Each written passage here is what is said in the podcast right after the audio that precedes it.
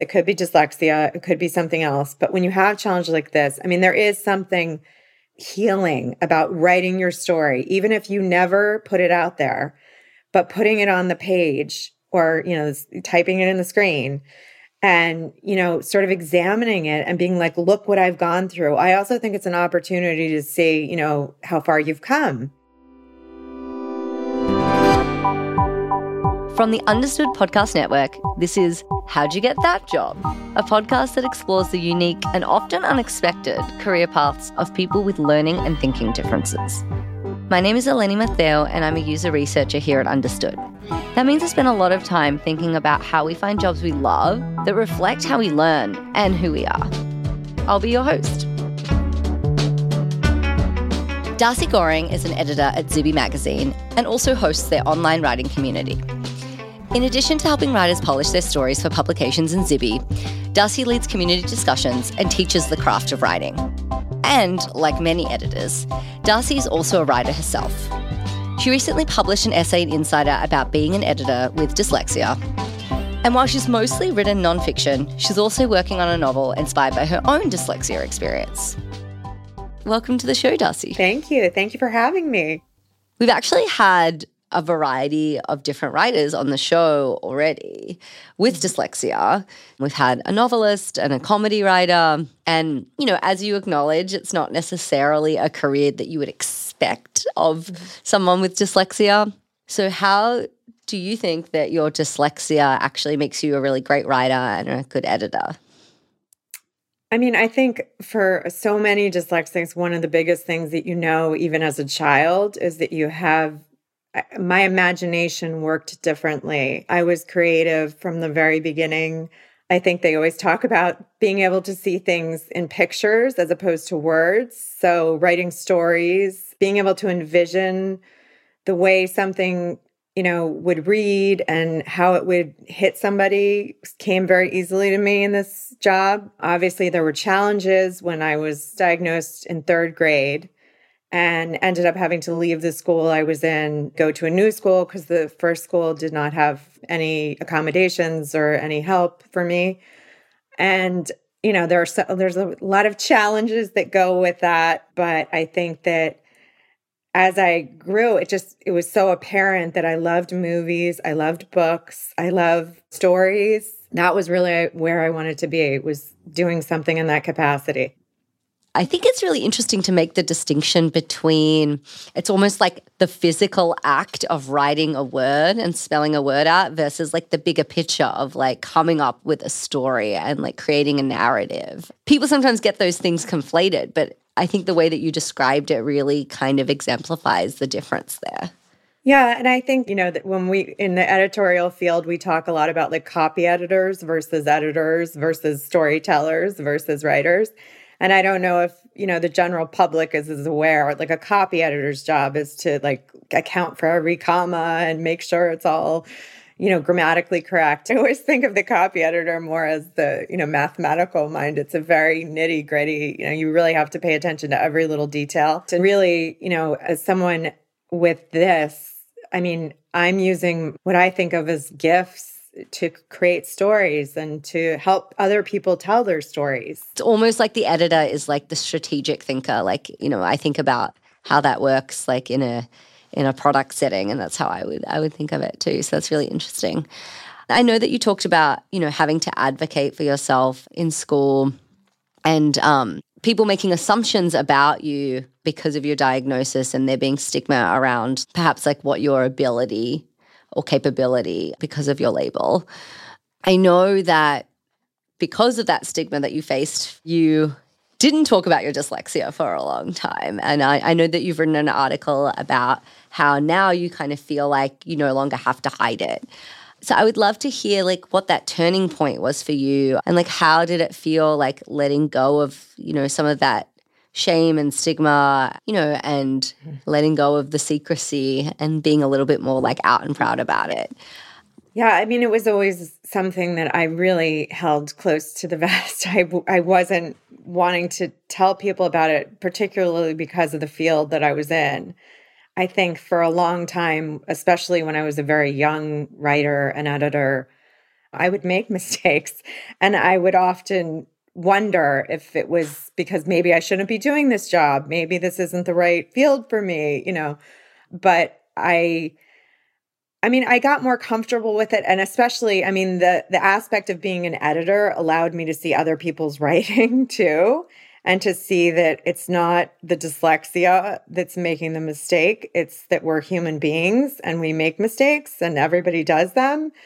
I actually was on a listening to an author panel of a group of writers and they were all talking about, you know, sort of shame around writing. Some of it to do with you know, when we're telling our personal stories, it's a hard thing and you're being very vulnerable. You're letting people into like know things that you wouldn't normally tell them. And you're doing it in a public fashion. And, you know, another being just this whole idea that a lot of us writers have that's called imposter syndrome, which is just that, you know, at what point will I feel like I'm a real writer? Um, so I was listening to this conversation and I was trying to connect it to my own life and, and think about the things as a writer that I've felt shame around. And it just kind of came over me almost like, you know, a fog. It just hit me that the dyslexia was the thing. And I actually had been working on a book uh, simultaneously, which I recently finished. And, you know, I had decided that the main character was going to have dyslexia, but it didn't really play that much into it. And I just started to think of the opportunity of talking about this and also, you know, making the dyslexia play more into the plot of the book because I it occurred to me that I had never as a child, you know, the book is really follows a character from 17 to early 20s and I had never read a book with the main character being dyslexic and I just thought you know that would have meant a lot to me. And so a lot of the essay that I wrote was just sort of me thinking about this and saying like I think it's important for me to be now wearing this as almost like a badge of honor like I'm proud of it Totally. I know that you talked about writing nonfiction and memoir and personal story. What was it like for you writing a fiction novel? It's been a really rewarding journey writing the book, um, the novel. I had sat down and just, I wanted to write this story, sort of the coming of age story of some things I had gone through with not just the dyslexia, but, you know, my relationship with my father. You know, when I was growing up, my father, who's no longer alive, he really didn't believe in dyslexia.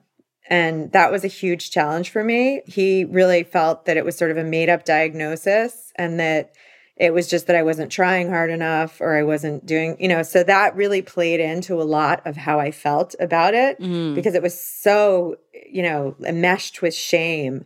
You know, that was a huge element to the book was just, you know, sort of like giving a story to how it feels when somebody doesn't really under, you know, believe in what you're saying and doesn't support it you know, he didn't understand why I had to have accommodations or why I couldn't go to a certain college.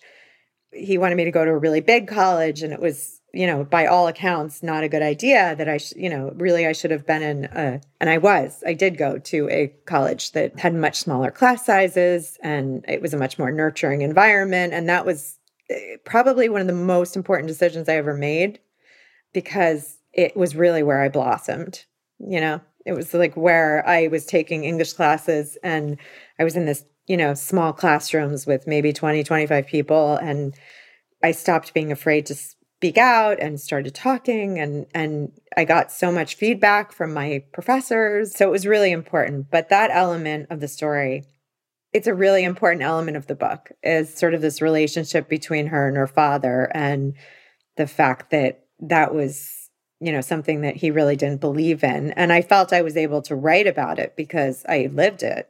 I knew exactly how that felt, you know. Yeah. Yeah, and I think it's important to acknowledge like the impact of like minimizing or like pretending things aren't happening. It kind of falls under that like let's sweep it under the rug and pretend that it's not there and like that's that's where like then the shame comes up Oh, yeah. You're just being lazy. You're not listening. You know, you're not all those things. And none of that was true. So um, it definitely played into the book and into, you know, sort of I mean, I think when you go through something like that and you don't have the support, you can either, you know, it can really knock you down or it can drive you to show them that they're wrong.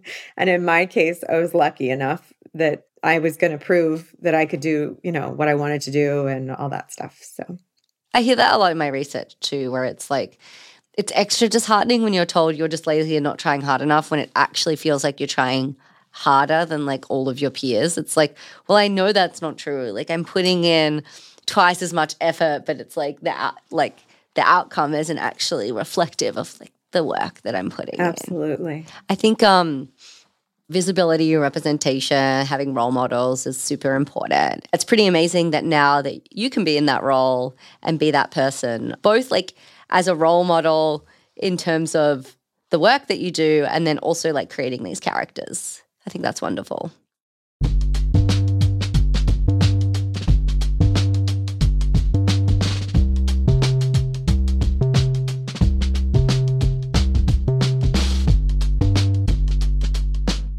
You briefly mentioned teaching, mm-hmm. and I know that that's been a recent endeavor, like mm-hmm. really since COVID. And I, I would love to hear a little bit more about how you got started on that and you know, how your dyslexia might contribute to you being a good teacher? Well, I had written a lot of articles. Um, I actually had breast cancer in the first few weeks of the COVID lockdown. And so I had written a lot of articles about that. And I had also been a contributor to a book, an anthology book. So I began to do speaking engagements for that and, you know, readings for the book and and it really sort of transformed into workshops that were workshops based around writing your own story you know writing your personal story. Mm. and and then you know obviously that kind of led to doing the classes and being an instructor. And i just love it. I love working with people. I love hearing everybody's stories you know, I think it makes you look at people in the grocery store differently because you realize that every single person has a story. Definitely. Every single person has their own challenges that they're dealing with. And I just love like helping people be able to tell their stories. And I mean, you know, I know how healing it is for me. I think there's value even if you know, when you have challenges like this, it could be dyslexia, it could be something else, but when you have challenges like this, I mean, there is something healing about writing your story, even if you never put it out there, but putting it on the page or, you know, typing it in the screen and, you know, sort of examining it and being like, look what I've gone through. I also think it's an opportunity to see, you know, how far you've come. Is there anything that you think that you do differently in terms of how you approach teaching? like because of your experience and like the way that you learn like have has that influence the way that you then pass on knowledge? Yes, because I think what it's done is that I always knew that I was the kid with the biggest imagination and the most probably going on in my head in the classroom, but I was also excruciatingly shy and very quiet as a young person.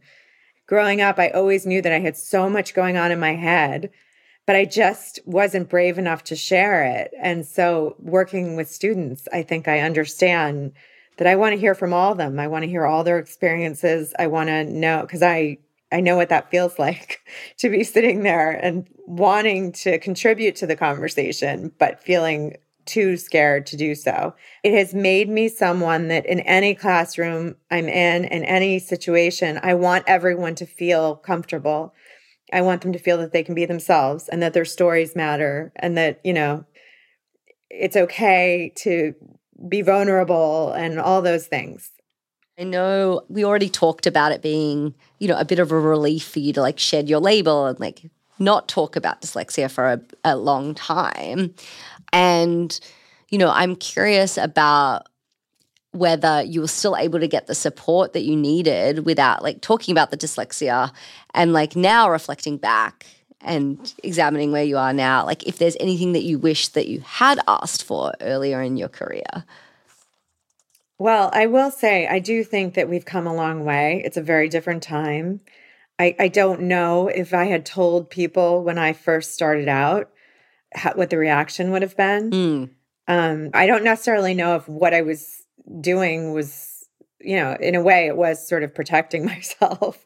You know, and it's funny, I actually, when I wrote the piece for Business Insider about the dyslexia, one of my first editors, actually the man that hired me as an intern at my first job ever, he was one of the first people to comment on it and say, I had no idea. You did an amazing job. Like, you know, none of us knew, and you shouldn't have worried about, you know, kind of thing, because he, you know, it wasn't apparent at all. So I guess what I'm saying is I think things have changed enough now that I feel comfortable sharing it. Yeah. But I don't know if that would have been the case early on.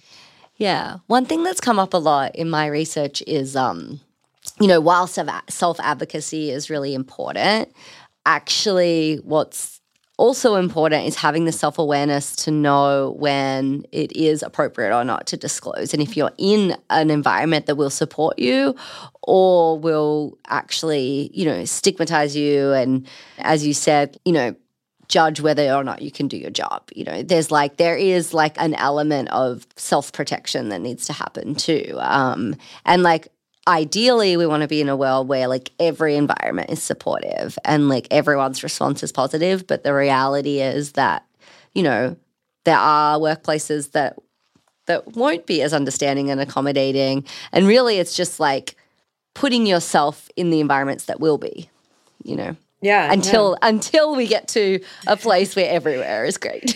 Yeah i mean this is funny because as you're saying that i'm thinking you know as a writer we often talk about that is that how important it is for us to surround ourselves with people who like other writers who understand and sort of support you in what you're doing because it's a funny job. And especially when you're writing a book i think because you know it's sort of like if someone's never done that and they don't understand it they're like wait so you're locking yourself in a room for you know an entire day and you know for a, a year or um, so I think there is that element of, you know, what you're talking about that is sort of like to be around people that maybe get it. But it is amazing to me how many people, like I said, since I wrote this article, since I've been more open about telling people mm-hmm. how many people say, you know, oh, I have dyslexia too, or I have a child with dyslexia. I mean, I do think that's why the conversation is so important because totally it touches so many people. And, you know, you want them to know that it's not like there's no, I, I do know that, you know, from having friends that have children with dyslexia or other learning disabilities, that it's often feels like they're, especially in the first few years of school, that, you know, how is this all going to work out? And I think that it's so important for people to hear, like, it will work out. You're going to be okay. Yeah. Yeah. Well, thank you so much for sharing your story, Darcy. Yeah, thank you. It was great.